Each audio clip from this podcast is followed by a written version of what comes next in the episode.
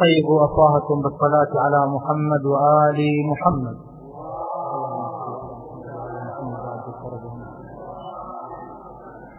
الثانية يرحمكم الله. اللهم صل على محمد وآل محمد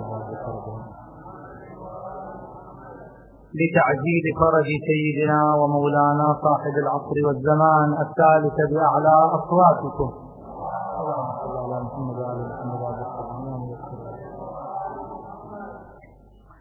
بسم الله الرحمن الرحيم. صلى الله عليك يا سيدي يا رسول الله. صلى الله عليك وعلى أهل بيتك المظلومين.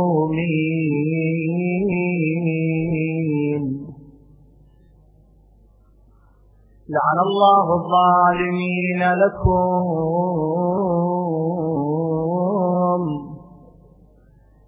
من الأولين والآخرين. صلى الله عليك يا مولاي وابن مولاي يا أبا عبد الله. وعلى المستشهدين بين يديك يا رحمة الله الواسعة ويا باب نجاة الأمة. يا غريب يا مظلوم كربلاء. يا ليتنا كنا معكم سادتي فنفوز فوزا عظيما. البدار البدار أعلى نزاري البدار البدار. على نزاري. قد كنيتم ما بين بيض شفاري سلبتكم بالرغم أي نفوس. ألبستكم ذلا مدى أعماري يوم جدت بالصف كل يمين من بني غالب وكل يساري. لا تلد هاشمية علوية. إن تركتم أمية بقراري فأطئ الرؤوس إن رأس حسين رفعته فوق القلل خطاري لا تذوق الماء واقضوا ضمايا بعد ضايا من قضايا بحد الغرار لا تمد لكم عن الشمس ظلا. إن في الشمس مهجة المختايا ويلا هي آري أندايا يار نبض برود التهاني عيسى بن طه ملقا بلا إقبايا يا يا.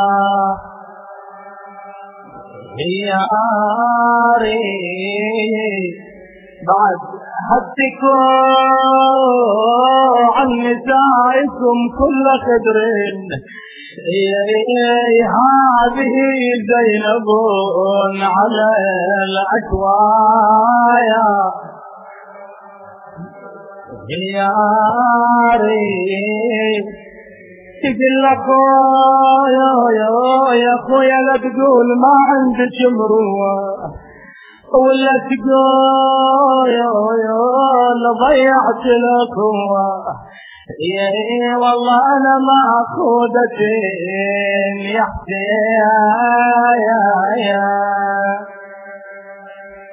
يا يا القوايا إنا لله وإنا إليه راجعون.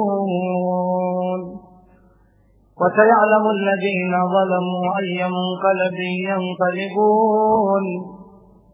والعاقبة للمتقين. قال سيدنا ومولانا أمير المؤمنين صلوات الله وسلامه عليه.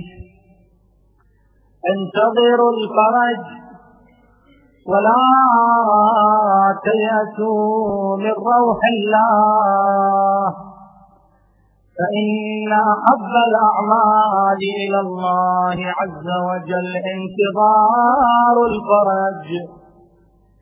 والمنتظر لأمرنا كالمتشحق بدمه في سبيل الله.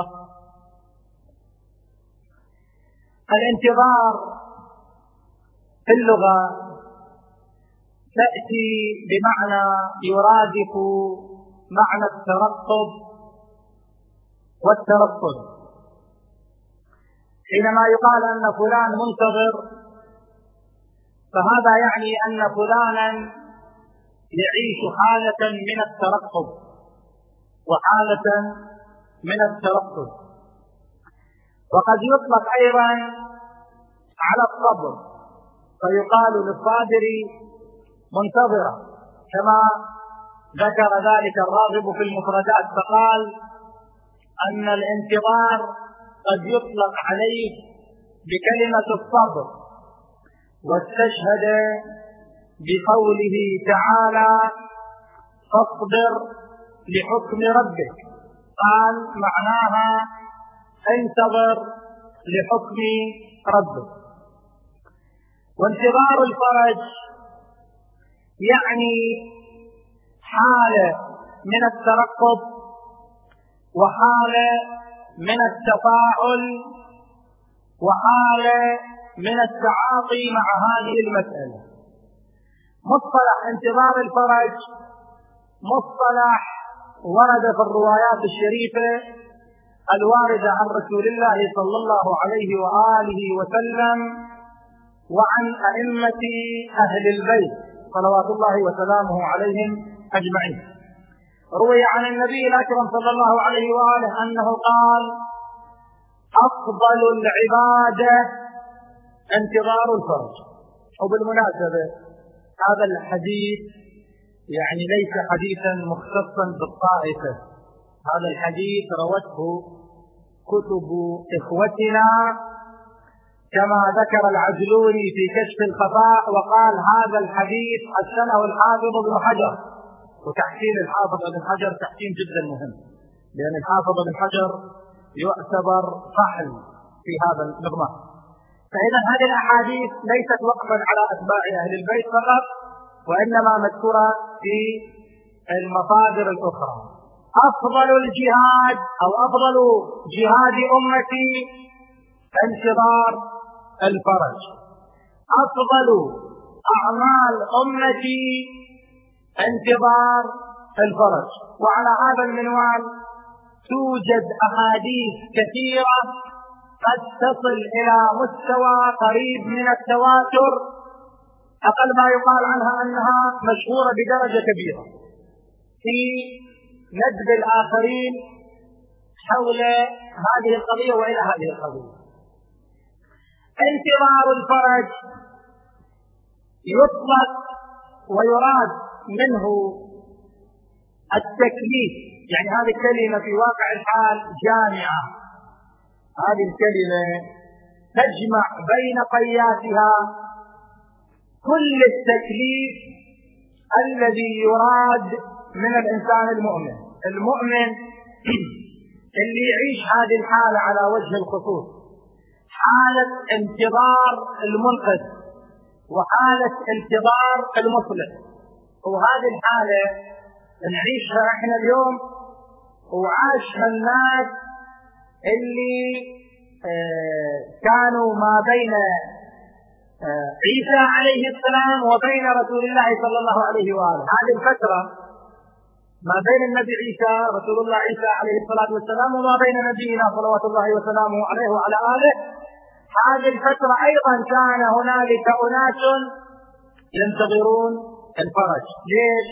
لأن الرسالات السابقة تحدثت عن النبي الأكرم وذكرت أنه سيأتي من بعد عيسى نبي وكما ذكر الله عز وجل أن اسم هذا النبي أحمد وذكرت مواصفات هذا النبي وإن شاء الله سأتعرض لها في ليلة خاصة لكن عموما بعض الناس الذين كانوا يلتصقون بالرسالات الإلهية لا يخلو زمن شوي خلي بالك معي الله يبارك فيك. هاي مسألة مهمة. لا يخلو زمن من وجود أناس ينتمون إلى الله سبحانه وتعالى وينتمون إلى العقائد الحقة. ما في زمن يمر إلا ويوجد هكذا أناس. وهذا الكلام ليس كلاما مختصا بنا. يعني هذه مو قضيتنا إحنا فقط. لا. هذا الكلام يقوله كل المسلمين. ولذلك أنا ذكرت لك في ليلة من الليالي أنه تروى رواية وهذه الرواية إحنا نرفضها لكن فيها هذه الدلالة. أن النبي صلى الله عليه وآله وسلم قدم طعاما مذبوحا على النصب كما قالوا لعمرو بن زيد بن نفيل. فعمرو بن زيد بن نفيل اللي هو واحد من أجداد الخليفة عمر بن الخطاب يكون جد الخليفة عمر بن الخطاب من أجداده. عمرو بن نفيل يقولون أنه رفض هذا الطعام. قال أنا لا أكل مما تذبحون على النصب أنا لا أكل إلا مما يذكر اسم الله عليه. فهذا بحسب الظاهر وبحسب هذه الروايات أنه كان موحدا ومو بس موحد كان متشرع بحيث أنه ما يأكل الأكل الحرام. فسامع رفضنا لهذه الرواية لأنها تقدح لرسول الله صلى الله عليه وآله لكن هذا ما يعني أنه لم يكن هنالك أناس قبل الإسلام يعيشون هذه الحالة بل توجد الكثير من الروايات. وواحده من عجل هذه القضية قضية ورقة بن نوفل. ورقة بن نوفل ونحن نعيش هذه الليلة في ذكرى وفاة هذه المرأة الطاهرة الطيبة أم المؤمنين خديجة صلوات الله وسلامه عليها. أه؟ خديجة اللي هي واحدة من النساء الأربع. أربع نساء الله سبحانه وتعالى خصهم بالكرامة. آسيا بنت مزاحم زوجة فرعون ومريم بنت عمران وخديجة وسيدة النساء نساء الأولين والآخرين فاطمة صلوات الله وسلامه عليها. اللهم صل على محمد وآل محمد وعلى الفرد إذا النساء الأربعة ذني سيدات النساء كما يقولون وخير النساء وخير من وقع الأرض من هذا العنصر النسائي. وهذه فيها بد مشكلة سبحان الله. هذه مشكلة موجودة في الأحاديث. شوي خلي بالك معي ما دام مريت. أنت لما تأتي إلى بعض الكتب المعتبرة تجد أحاديث بهذا المعنى. في أهم الكتب المعتبرة تروى أحاديث بهذا الشكل. أنه كمل من الرجال كثير ولم يكمل من النساء إلا مريم بنت عمران وآسيا بنت مزاحم. ثم يسكت الروايات اللي في المصاف الأول في الدرجة الأولى من الصحة تقول هكذا. تقول كمل من الرجال كثير أكثر من خمس ست روايات موجودة في الصحيحين. كمل من الرجال كثير ولم يكمل من النساء إلا آسيا ومريم صلوات الله وسلامه عليها مع تكمل الحديث. فمقتضى هذا الكلام أنه أفضل النساء تكون مريم وتكون اسيا وهذه روايات صحيحة. في نفس الوقت هو يروي نفس هذا. يقول أن النبي الأكرم صلوات الله وسلامه عليه قال فاطمة سيدة نساء أهل الجنة. هكذا هو نفسه يروي. وفي واقع الحال هذه مفارقة يجب أن ينتبه إليها الإنسان. إذا كان النساء اللواتي تمل هن اثنين فقط. كيف صح أن تكون فاطمة سيدة على هاتين المرأتين؟ شو ينتبه تقديم المفضول على الفاضل قبيح أنت ما يصير تقدم. أنا ما هو بنظريته مو نظريتي أنا أنا عندي نظرية أخرى. لكن شوف التناقض في النظرية. أنت في جانب من الجوانب تقول ما كمل من النساء إلا آسيا ومريم. طيب شلون تجي في جانب آخر تقول أن فاطمة سيدة نساء أهل الجنة؟ ما يصح على هذا المنوال لأنه أنت بالحديث الأول جعلت فاطمة في مستوى أقل من مستوى آسيا ومريم. ثم تأتي وتجعل فاطمة في مستوى أعلى. وهذا يبين لك تهافت الحديث الأول. هذا المعنى أن فاطمة سيدة نساء أهل الجنة يبين تهافت الحديث الأول وأن الحديث الأول قد امتدت إليه بعض الأيادي على أقل التقدير. اذا واحدة من النساء الأربعة هي خديجة صلوات الله وسلامه عليها. آه هذه المرأة اللي في واقع الحال تكبدت ما تكبدت في سبيل هذه الرسالة. الروايات المنقولة واللي للأسف الشديد أبنائنا وبناتنا يسمعونها ليل ونهار. يسمعونها بالتلفاز يقرؤوها على الانترنت. بعض الأحيان قد يجدوها في المصادر الدراسية. شو تقول هذه الروايات؟ تقول أن النبي صلى الله عليه وآله وسلم حينما نزل عليه الوحي عاش حالة من الاضطراب وحالة من التذبذب والعياذ بالله وما استطاع أن يتخلص من هذه الحالة. إلا أن أخذته السيدة خديجة صلوات الله وسلامه عليها إلى ابن عمها. ورقة بن نوفل اللي قلت لك هذا كان على الديانات السابقة. فلما رآه لما جاء ورقة وانكشف له بعض الأشياء قال له لا تخف إنك نبي من الله عز وجل. هذه أعتقد الرواية مرة على الجميع وهذه في واقع الحال نكبة كارثة هذا الرواية. يعني الدين الإسلامي ثبت بشهادة النصارى والعياذ بالله. مصيبة هذه. يعني رسول الله صلى الله عليه وآله عندما استيقظ من النبوة بشهادة من؟ بشهادة غير المسلمين. وهذه ما يصح أن تطلق في حق رسول الله صلى الله عليه وآله. القرآن نزل على النبي الأكرم صلوات الله وسلامه عليه ليزيده ثباتا على ثباته واطمئنانا على اطمئنانه. فإذا كانوا أناس معروفين في التاريخ قبل الإسلام أنهم كانوا على ماذا؟ على دين التوحيد وعلى دين الفطرة الصحيحة ولذلك نحن نقول أن أبا طالب وأن عبد المطلب وأن عبد الله وأن أم النبي وأن كثير من النساء والرجال كانوا على هذا الدين وعلى هذه العقيدة ولم يتنجسوا بالشرك ولم يتنجسوا بالكفر. المهم أرجع إلى الموضوع. فإذا الناس اللي كانت قبل النبي صلى الله عليه وآله وسلم كانت تعيش هذه الحالة حالة انتظار الفرج. كانت تنتظر اليوم الذي يأتي ليخرج أو يولد أو يبعث به ذلك النبي الذي يأتي بكل البركة وبكل الخير والذي يحق الحق بتلك الرسالة التي هدمت كل الرسالات. هذه حالة من انتظار الفرج واليوم إحنا أيضا نعيش حالة انتظار الفرج.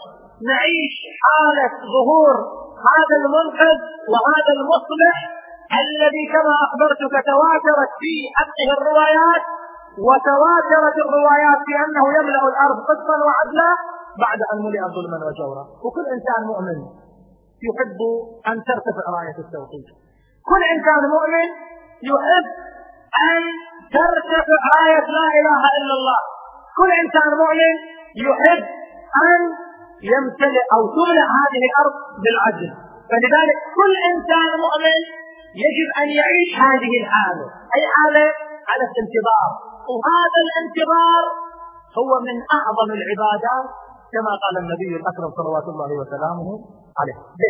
لماذا جعل هذا الانتظار من أعظم العبادات؟ شنو السبب؟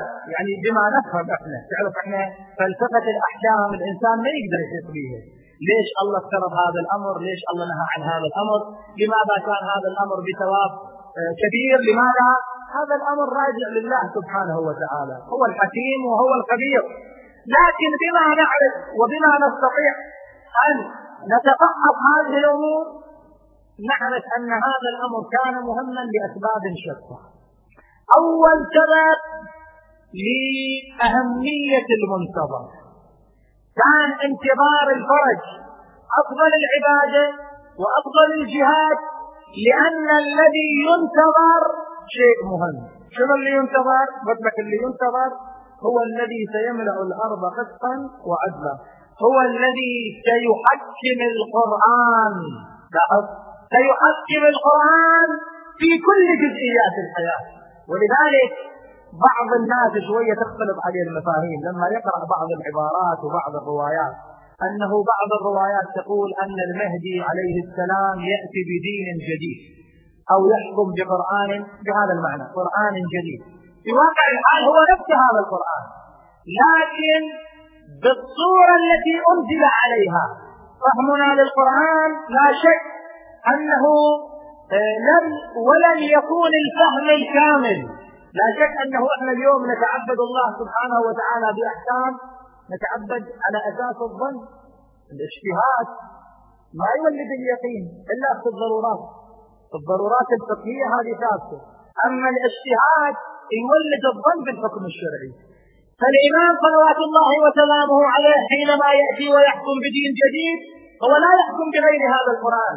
ولا يحكم بغير سنة النبي صلى الله عليه وآله وسلم. ولكنه يظهر ما خفي عنا أو ما خفي علينا من فهم القرآن وما خفي علينا من السنة النبوية المطهرة. فإذا أهمية هذا المنتظر جعلت هذا الانتظار امرا مهما. هذا اولا. ثانيا صعوبة هذا الانتظار.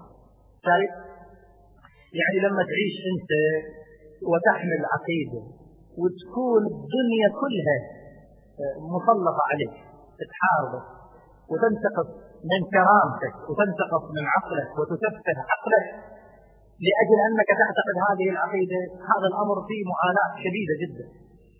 وهذا الأمر كما فيه معاناة كذلك فيه بركات كثيرة. يعني أصعب شيء على الإنسان أن يعيش في وسط مجتمع أو في وسط دنيا وهذه الدنيا تنظر إليه بنظرة الاستخفاف وتنظر إليه بنظرة الاستهزاء. هذا المعنى اللي كان يعيش الرسول الأكرم صلوات الله وسلامه عليه. كان يعيش بيناتهم لكنهم كانوا ينظرون إليه بأي نظرة بنظرة أنه ساحر وتارة يقولون أنه كاهن وتارة يتهمونه بالكذب.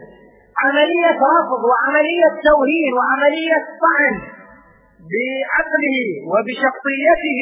وهذا المعنى جدا مؤلم. فصعوبة هذا الانتظار اللي يجعل الإنسان المنتظر يعيش تحت ضغوط كثيرة. كل الناس وأكثر الناس تستهزئ. بعقيدته وتريد تسلب من عند عقيدته وتحاربه في بعض الأحيان.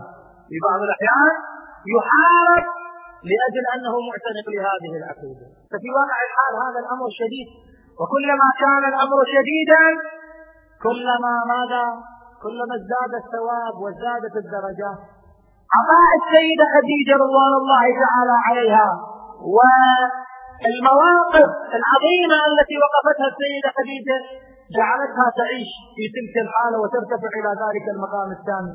فبعد أن كانت المرأة التي يضرب المثل بعفتها وبكرامتها وبوجودها الاجتماعي وبكثرة أموالها صارت هذه المرأة محاصرة وصارت هذه المرأة مرفوضة ومنبوذة من قبل نساء الآخرين وصارت هذه المرأة بعد ذاك الوضع الاجتماعي والوضع الاقتصادي ربطت على بطنها حجر المجاعة وواست رسول الله وأنفقت كل تلك الأموال التي كانت عندها أنفقتها في سبيل الله سبحانه وتعالى. ولذلك الله سبحانه وتعالى يقول للنبي يقول له بشرها بشرها أن لها في الجنة بيت من القصر بيت من القصر بمواصفات معينة تكريما لذلك الموقف ولذلك الجهد. بعد أن كانت هذه المرأة المرأة التي يتسابق للاقتران بها وجوه القوم سيدة خديجة ما كانت متزوجة قبل النبي كما نسمع في بعض الكتب أو في بعض المسلسلات التلفزيونية. وما كان عمرها أيضا 40 سنة كما يقولون. لا سيدة خديجة كان لها من العمر 25 سنة. وما كانت متزوجة قبل رسول الله صلى الله عليه وآله وسلم. وهي كما تقول الروايات أفضل أمهات المؤمنين على الإطلاق. ولذلك كان بعض زوجات النبي صلى الله عليه وآله تعيش حالة من الغيرة. تقول أنا ما غرت من واحدة من زوجات النبي كما غرت من السيدة خديجة. لأن النبي صلى الله عليه وآله وسلم بعد وفاتها كان يعيش بذكراها وكان يلهج بذكرها حتى أنه كان يرسل الهدايا إلى بعض الناس الذين لهم منزلة عند السيدة خديجة رضوان الله تعالى عليها وسلام الله تعالى عليها. إذا هذه المشقة وهذه العناء تجعل من الإنسان يرتفع بالدرجات يسمو بالدرجات. الثواب على قدر المشقة كما يقولون. فالمنتظر حينما يعيش هذه الحالة حالة الحصار وحالة الرفض من الآخرين يرفضونه ويستهزئون به ويستهزئون بعقله ويتصورون أنه قد آمن بخرافة. بعضهم شو يقول؟ يقول الاعتقاد بقضية المهدي صلوات الله وسلامه عليه أشبه بالاعتقاد بخرافة. أساطير الأولين. بالتالي هذا فيه تسفيه للعقل وفي توهين للشخصية. كل هذا وتشوف المؤمن مع كل هذا العناء تشوفه كل يوم يقعد الصبح يقول إلهي إذا صار الوقت المعلوم فأخرجني من قبري.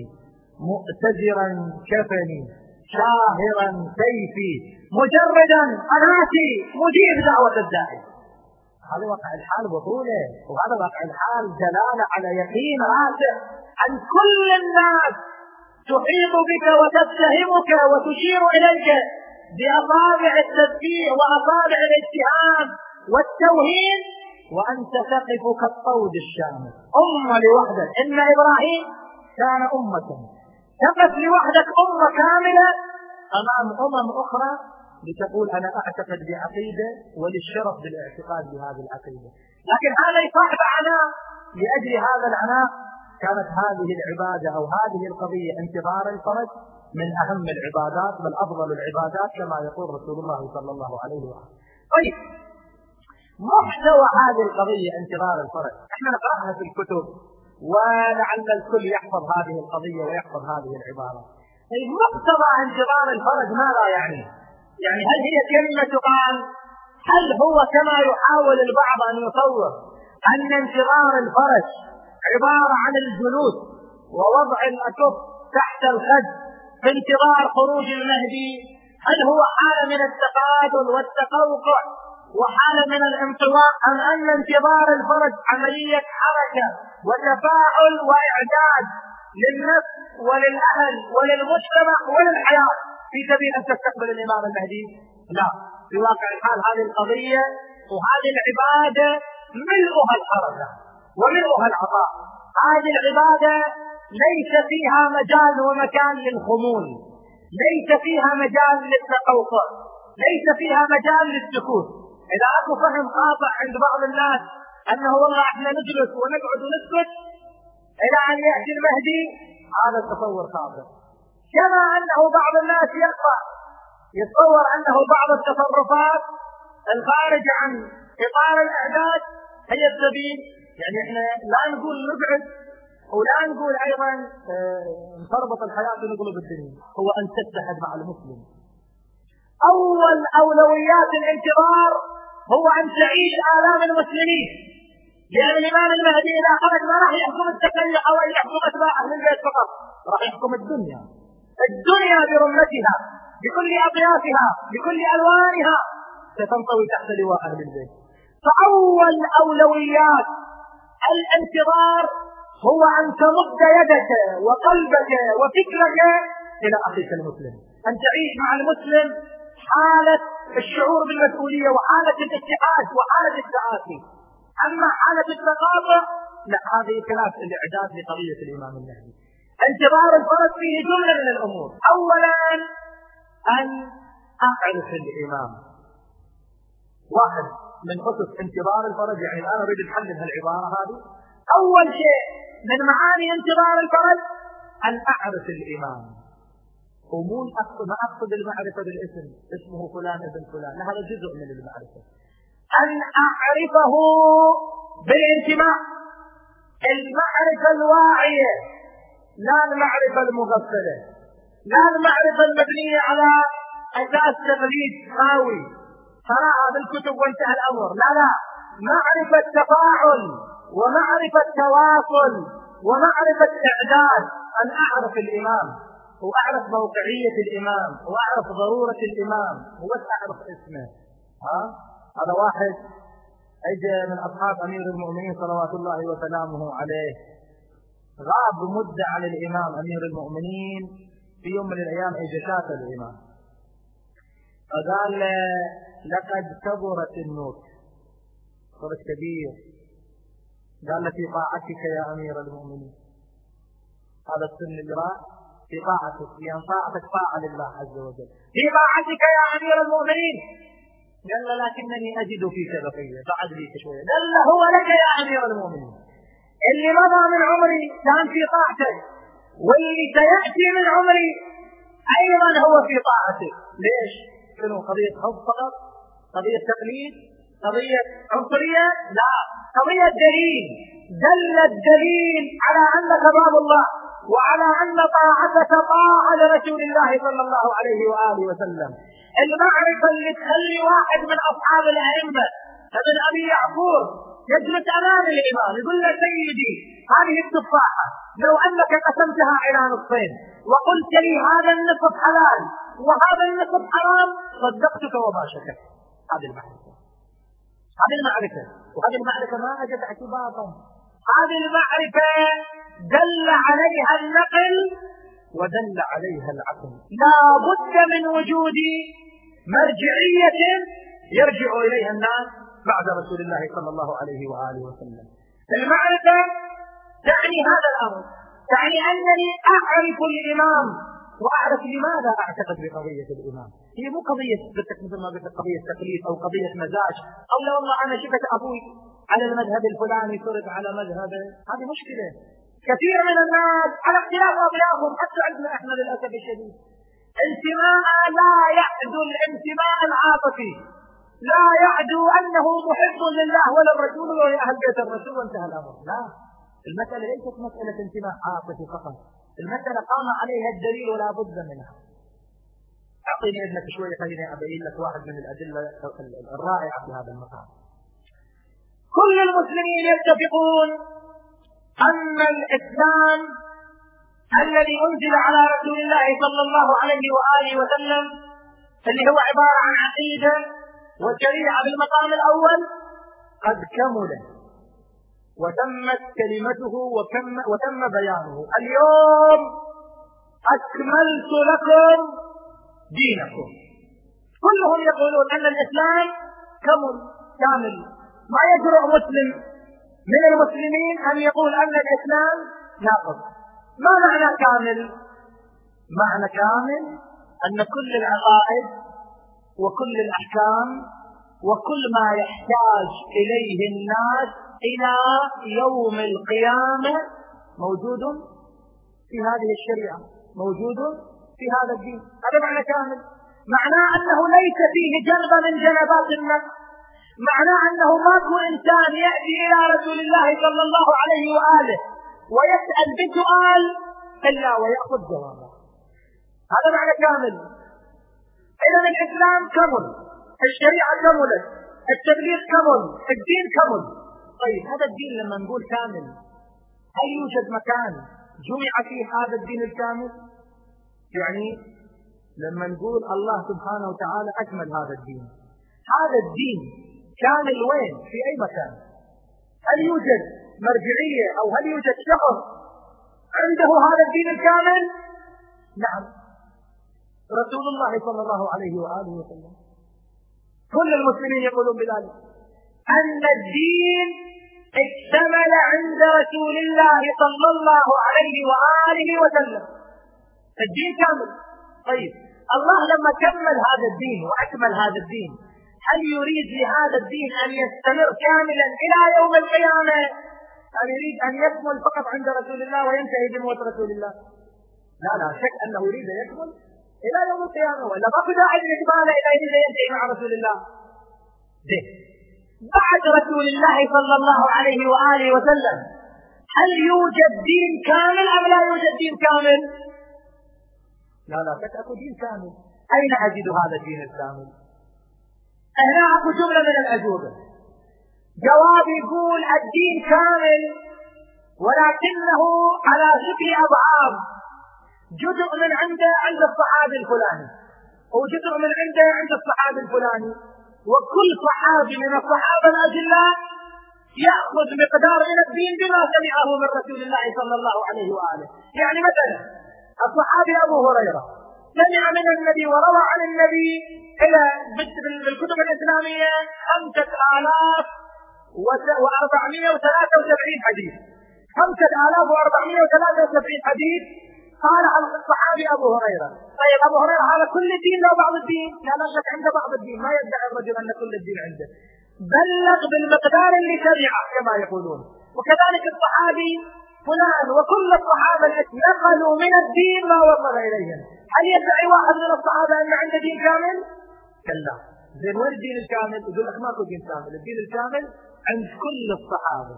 هذا معناه إذا أردت أن أخذ دينا كاملا. قلت ما أسوي؟ كون أجمع كل الصحابة. كلهم أجمعهم. واستخرج اللي مات في الحروب واللي أرتد بعض الصحابة ارتدوا ابن هذا آه عبد الله بن حبش. هذا من السابقين الأولين. هذا ارتد زوجهم حبيبة. زوجهم حبيبة بنت أبي سفيان اللي تزوجها رسول الله صلى الله عليه وآله. هذا كان من السابقين الأولين. هذا ذهب إلى الحبشة وتنصر هناك. ومات نصرانيا وغير جملة من الصحابة ارتدوا. كم واحد من الصحابة ارتدوا. أو بعض الصحابة ارتد. ورجع من الإسلام. فمعنى هذا بناء على هالنظرية أن الدين كامل عند كل الصحابة وكل واحد عنده بعض.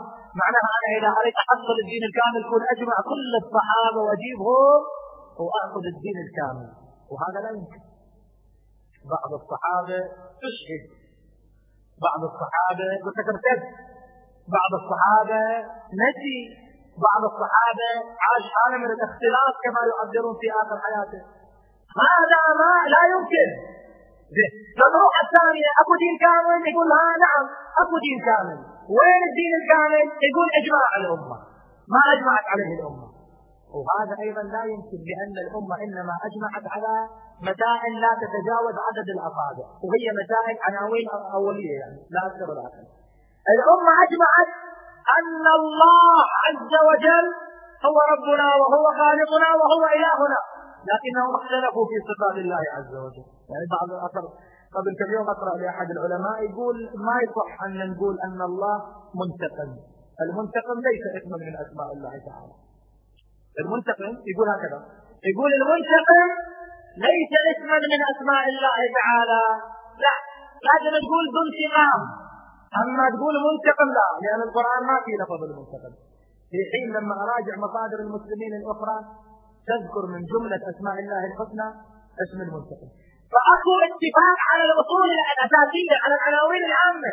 لكن في الجزئيات للاسف الشديد يوجد اختلاف. ما أجمعت الأمة على قضيه بعينها وبكل تفاصيلها. إذا لا يوجد.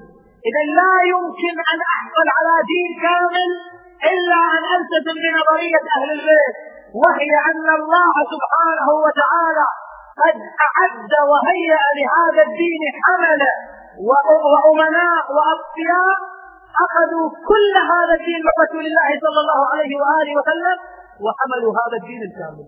ما يوجد غير هذا العنوان. وهذا هو الإيمان. هذا هو الإيمان. نحن لا نقول أن الإيمان والعياذ بالله رب كما يدعي بعض الناس. لا نقول أن الإمام أفضل من رسول الله صلى الله عليه وآله وسلم. لا نقول أن الإمام له قدرة استقلالية أصلا كل أئمتنا وكل أنبياء الله وكل مخلوقات الله لا يستطيعون أن يحركوا أنمل من أناملهم إلا بإذن الله وبتوفيق من الله وبقوة من الله عز وجل. لا حول ولا قوة إلا بالله.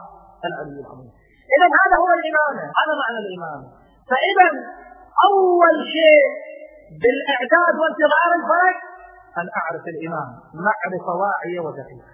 هذا أولا وثاني شيء أن أطيع الإمام.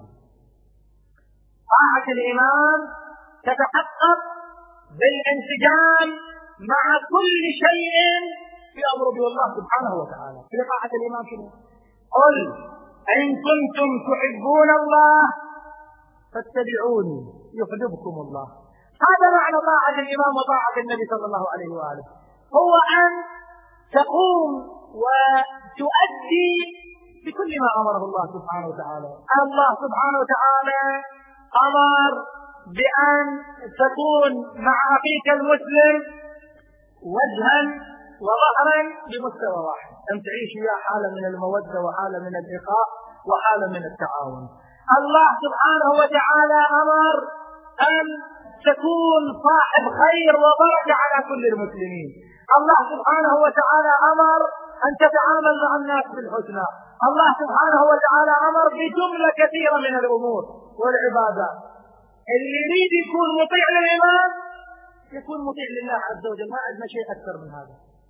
هذا وحدة من مسائل إطاعة الإمام هو الرجوع لمن أمر الإمام بالرجوع إليه. هذه المسألة أنا مخصص لها ليلة كاملة إن شاء الله تعالى لكن الآن على عجالة مسألة الرجوع إلى الفقهاء. الإمام صلوات الله وسلامه عليه أرجعنا إلى الفقهاء. من كان من الفقهاء؟ حافظا لنفسه قائلا لدينه مطيعا لمولاه مخالفا لهواه مطيعا لأمر مولاه فعلى العوام أن يقلدوه. وأما الحوادث الواقعة فارجعوا فيها إلى رواة حديثنا فإنهم حجتي عليكم وأنا حجة الله. الرجوع إلى الفقهاء والرجوع إلى أهل الاختصاص هذا يحكم به العقل كذلك يحكم به النقل الرجوع الواعي مو الرجوع الفوضوي. بعض الناس للأسف الشديد يعني يعيش فرد أزمة في نفسه لكون الجنابه هو راجع لفقيه معين. يجي يرفض كل الآراء الأخرى وكل الأطروحات الأخرى. ويتصور نفسه حق مطلق. لا هذه النظرة خاطئة كونك تنتمي لمرجعية معينة هذا شيء جيد. لكن هذا ما يعطيك العذر أن تضرب مرجعيات أخرى أو تستخف بأناس آخرين. دول ترى ناس تعبانين. وناس تركوا ملذات الدنيا. وقول عشان تشوف شلون عايشين. تركوا هذه الملذات تقربا إلى الله سبحانه وتعالى وافنوا أعمارهم في سبيل أن يصل إلى مستوى يقدر يقدم لك الحكم الشرعي. تجي من دون علم ومن دون معرفة ونستخف بهكذا هنا.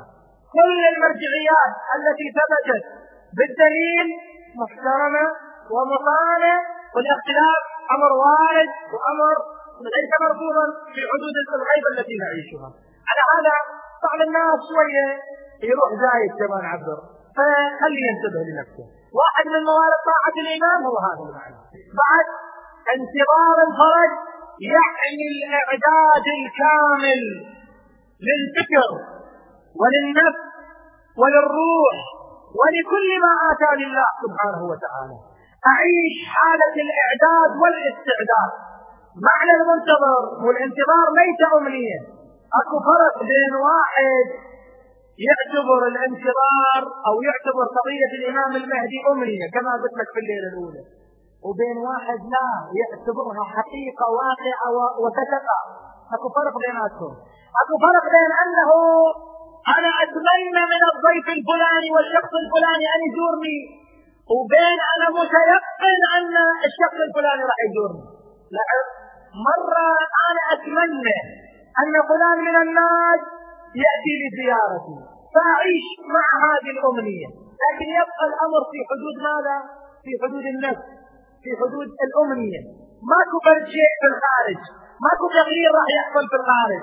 ومرة لا أنا متأكد ومتيقن أنه ات في الطريق وفي أي لحظة راح يطرق الباب في أي لحظة راح يدخل علي. فإذا كان عندي يقين فهذا معناه أنه أنا لازم أهيئ المجلس وأهيئ الطعام وأهيئ مستلزمات كل هذه الضيافه المتيقن من مجيء الضيف تشوفه في حالة من الاستعداد. مستعد؟ ما عنده أي تأخير. بحيث متى ما يطرق عليه الباب هو مستعد. كل شيء جاهز. لكن الذي يتمنى حصول هذه القضية لا. شوف حاط رجل على رجل ويمتى ما اجى الضيف إن شاء الله نصير بخدمته. انتظار للامام المهدي وانتظار الفرج. ليس على نحو الامنيه وإنما على نحو الحقيقة. يأتي الأمر بغتة وعليه فيجب أن يكون الإنسان مستعد في كل لحظه مستعد بعباداته مستعد بأداء حقوق الشرعية مستعد بأداء حقوق الناس. ليس عليه تبعة. يعني يعيش حالة من النظافة بحيث متى ما نادى منادي الحق أن يا عباد الله اقبلوا. أنا مستعد. أنا متهيئ. هذا معنى الانتظار. معنى الانتظار أن أكون بمستوى عالي من العبادة وبمستوى عالي من التقوى وبمستوى عالي من الورع حتى أكون جنديا في صفوف جيشه حتى أكون منتميا لهذا الإمام صلوات الله وسلامه عليه. انتظار الفرج أكبر ثمراته تنعكس على السلوك. لما يكون الإنسان منتظر للفرج معناها يعيش حالة استعداد وحالة تهيؤ. واحد يقول طبعا الليلة جمعة وإحنا في الليالي الجمعة شوية نعيل على جماعتنا. فأنا قد آخذ خمس دقائق عشر دقائق الليلة اعوضها لكم في ليلة ثانية حتى أكمل البحث انتظار الفرج يحقق هذا المعنى. بعد واحد يقول يقول شنو يعني شنو الفرق إحنا نصلي ونصوم وننتظر الفرج. وغيرنا من المسلمين أيضا يصلي ويصوم ولا ينتظر الفرج. شنو الفرق حاصل الأمر بالحالتين لا الأمر يختلف. الأمر يختلف وين؟ في معرفة الإمام وفي الانسياق مع الإمام. هذا يصلي ويصوم وأنت تصلي وتصوم. لكن هنالك فرق بينكما. أنك عرفت الطريق الذي يؤدي إلى الله سبحانه وتعالى وذاك ما عرف الطريق. الصلاة والصوم لوحدها لا تكفي. إن لم يكن الطريق سليما وقد تحصل مع طرق غير سليمة. شلون؟ أمير المؤمنين صلوات الله وسلامه عليه في ليلة من الليالي يطوف. سكة الكوفة معه كميل. بالليل سمع كميل قارئ للقرآن. أمن هو قانت آناء الليل. ساجدا وقائما يحذر الآخرة ويرجو رحمة ربه. يردد يرتب هالآيات هذه بصوت شدي جميل. والليل البهيم والناس نيام. اهتز كميل لهذا الموقف قال شوف يا أمير المؤمنين هنيئا له. هنيئا له. الناس نيام. وهذا الرجل يقرأ القرآن. هنيئا له. الامام ما علق بأي كلمة. ولا أثار أي شيء. مضت الأيام والليالي. حتى كانت إحدى المعارك بعد انتهاء المعركة مع أمير المؤمنين كانت إحدى معارك الإمام. بعد انتهاء المعركة الإمام قال أين كميل؟ وين كميل؟ أجا كميل. قال لبيك قال تعال يا كميل. أخذه من يده وأخذ يتخطى القتلى إلى أن وصل إلى رجل قد انكفأ على وجهه. قال له يا كميل. قال نعم. قال أمن هو قانت آناء الليل. هذا. أمن هو قانت آناء الليل ساجدا وقائما. يحذر الآخرة. هذا اللي كان يقرأ القرآن في تلك الليلة. ما نفعته قراءة القرآن. ما نفعته قراءة القرآن. كم قارئ للقرآن والقرآن يلعنه. ما نفعت ليش؟ لأن أضاع الطريق الصحيح وأضاع المصدر الذي يربطه برسول الله صلى الله عليه وآله. هنا هذه المشكلة هذه النقطة الحساسة أنه من أين أأتي إلى رسول الله صلى الله عليه وآله وسلم. ولذلك لذلك عمر بن سعد كان يصلي. عمر بن سعد كان يصلي والحسين صلوات الله وسلامه عليه كان يصلي. ولكن لا شك أن صلاة الحسين تختلف عن صلاة عمر بن سعد. عمر بن سعد صلى في يوم عاشوراء. وفي الصلاة قال اللهم صل على محمد وآل محمد ولكنه لم اللهم صل على محمد وآل محمد. من ضمن أجزاء الصلاة كما يذهب الإمام الشافعي إلى ذلك من إخوتنا يقول الصلاة على النبي وآله واجبة فرض. فمن ضمن أجزاء الصلاة هي هذا المقطع. عمر بن سعد صلى. وقال هذا المقطع في صلاته. ولكنه حينما أتم الصلاة قام ليقتل آل محمد. ما قيمة هذه الصلاة؟ أنا في الصلاة أصلي عليهم. وبعد الصلاة أنهض لأقتلهم ولأكل ذراريهم فإذا الحسين عليه السلام كان يكبر في يوم عاشوراء. كان يقول الله أكبر. وعمر بن سعد كان يكبر في يوم عاشوراء. لكن ما قيمة تكبير عمر بن سعد؟ تكبير يقتل به التكبير ويقتل به الإسلام. تكبير لأجل أن يقتل سيد شباب أهل الجنة. ما قيمة هذا التكبير وما قيمة هذه الصلاة وما قيمة هذه العبادة؟ إن كانت على طريق غير طريق الهداية. ولذلك عمر بن سعد كان يبكي على الحسين أيضا. شوف. عمر بن سعد كان يبكي على الحسين وبكى على الحسين في أكثر من موطن كما تقول الرواية. ها؟ واحدة من عندهم حينما تقول له زينب سلام الله تعالى عليها. أي عمر أيقتل أبو عبد الله وأنت تنظر إليه؟ يقول أدار عينه ودموعه تجري. كان يبكي. لكن ما قيمة هذه الدموع دموع التماسيح موقف آخر يقولون كان ابنه إلى جانبه. كان إلى جانبه وعمر بن سعد يجهش بالبكاء. هذا الولد قال له على ما تبكي ليش تبكي؟ قال ويحك. أو ما تنظر إلى الحسين كيف ألقى بنفسه على ولده. الله أكبر. هذا الموقف مؤلم جدا. إلى درجة أن عمر بن سعد كان يبكي له. يقول له ما تشوف الحسين؟ تدري الإمام الحسين واقعا في قضية ولده الأكبر؟ فعل فعلا تهتز له الجبال. المؤرخون يقولون أن الإمام حينما سمع بصوت ولده أخذ يقوم ويقعد. يقوم ويقعد. إلى هذه الدرجة. يقولون لما اجى الإمام الحسين إلى ولده ما نزل من على ظهر الجواد. فعل؟ رمى بنفسه من على ظهر الجواد إلى الأرض. رمى نفس أبو علي ساعد الله قلبك يا ابن رسول الله. رمى بنفسه من على ظهر الجواد إلى الأرض. ثم يقول المؤرخون أنه وضع خده على خد علي. الأكبر ليلة جمعة. وإحنا نتقرب إلى الله وإلى سيدنا ومولانا بمصيبة علي الاكبر. الإمام الحسين يقولون وضع خده على خد علي الاكبر ووضع فمه على فم علي الاكبر ووضع صدره على صدر علي الاكبر يقولون شلون استطاع الحسين أن يفعل هذا الفعل وعلي الأكبر قد قطع بالسيوف بني رباح كلما رفعوا من عند جانب يسقط جانب. شلون استطاع الحسين أن يفعل هذا الفعل؟ يقولون لقد تمدد الحسين في ساحة القتال. تمدد إلى جانب ولده وهو ينظر إلى تلك الجراحات. يا ابني يا ابني من سمع يمك ونينك عندك حالة والليلة ليلة الجمعة. يا ابني من سمع يمك ونينا. آه. آه. آه ومن شبحت لعند الموت عينك والله للعشرين ما وصلت سنين آه. آه وحاتفني عليك الدهر الأبشار. يا اي والله وحاتفني عليك الدهر. يا يا